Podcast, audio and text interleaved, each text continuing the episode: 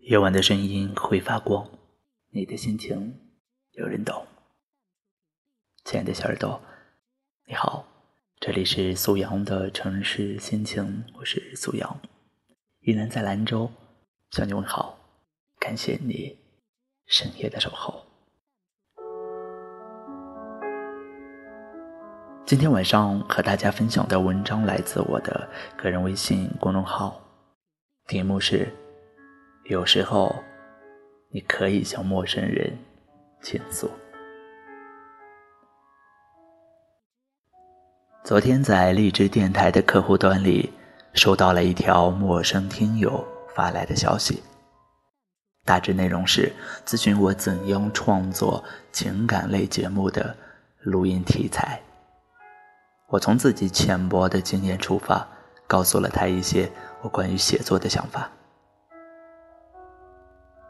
或许是因为陌生且同为电台玩家的缘故，便不知不觉攀谈了起来。后来我知道，他是一名大四的学生，经济管理学专业，有着自己的电台，但和常人不同，他录制电台节目的初衷是因为自己的男朋友。她和她的男朋友是高中同学，读高中的时候就认识。但没有确定恋人关系。两人分别是自己班里的第一名，标准的学霸型人物。后来很巧合的，他们考入了同一所大学。女孩选了文科类专业，男生则当了一名标准的工科男。他们头一天报名入学，男生鞍前马后帮女孩拉行李、找床铺。领饭卡等等，忙得不可开交。女孩接纳着这位大男生的好意，心里生出一种莫名的安全感。后来的日子，当然是他们愈加频繁的交往和联系，岁月静好。直到男生一次不经意间的表白，他们的故事才有了新的局面。他说：“那次的表白，其实一点儿都不浪漫，反而特别仓促。那天，他们去超市买水果，回来的路上恰逢天降雷雨，路边没有较好的避雨场所，于是俩人便决定跑回学校。男生左手拎一袋水果，右手拉着女孩，一路小跑。”经过校门口的时候，男生突然说了句：“你要不要当我女朋友？”女孩几乎没有经过反射弧的思维处理，就从嘴巴里窜出了一个“好”字。男生好像并不惊讶于这样的回答，侧着脸重复了一遍：“好。”或许有些人。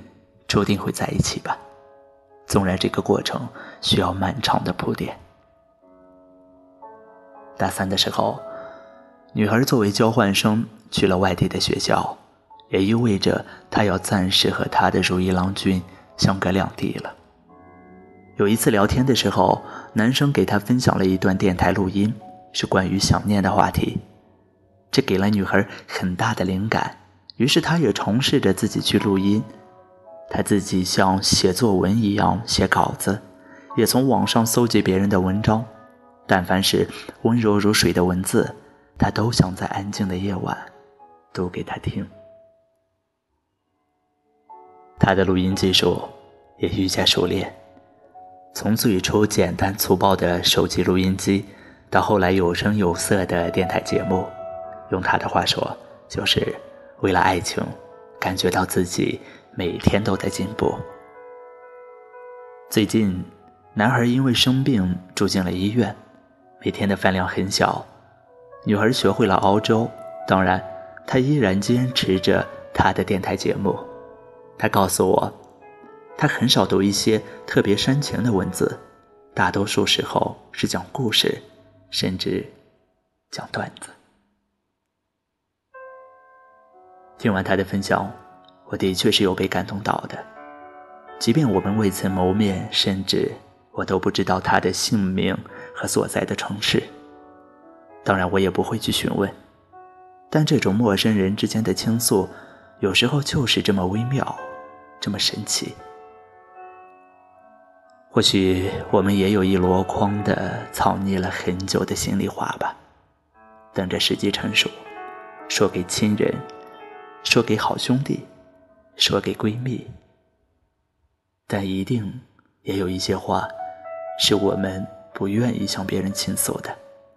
它就像被雨水浇灌的种子，有的腐烂，有的不断生长。有人会说，但凡需要倾诉的，一定是伤感的故事了吧？我想说，不是这样的。倾诉不同于单纯的埋怨和哭泣，它更是一种简单信任下的心情分享。倾诉的目的也不尽相同，有人需要在倾诉中获得帮助，有人则是为了情绪的释放。熟人之间的倾诉是需要成本的。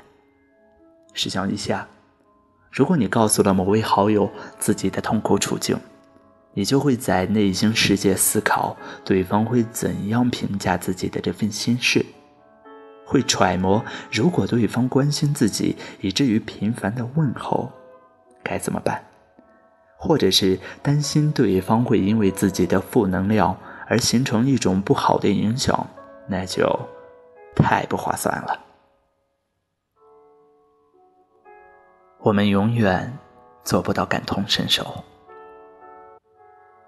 如今的我们，不正是这座城市里行色匆匆的烟雨过客吗？忙着学习，忙着工作，忙着买房子，忙着生二胎。而越是忙，越不容易找到。分享心情的忠实听众，任凭情绪堆叠如山。朋友们，当你不能够自己承担所有情绪的时候，去找个可以信赖的伙伴分享心情吧。如果实在找不到这样的人，就尝试着和陌生人聊天。有时候，你是可以向陌生人倾诉的。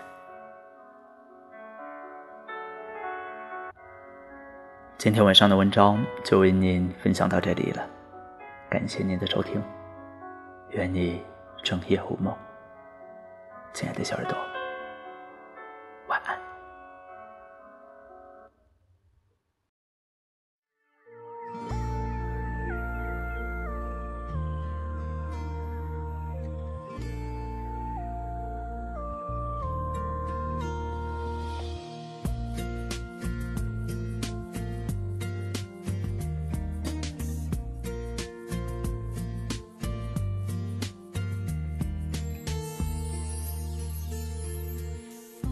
吹动窗，吹动夜深。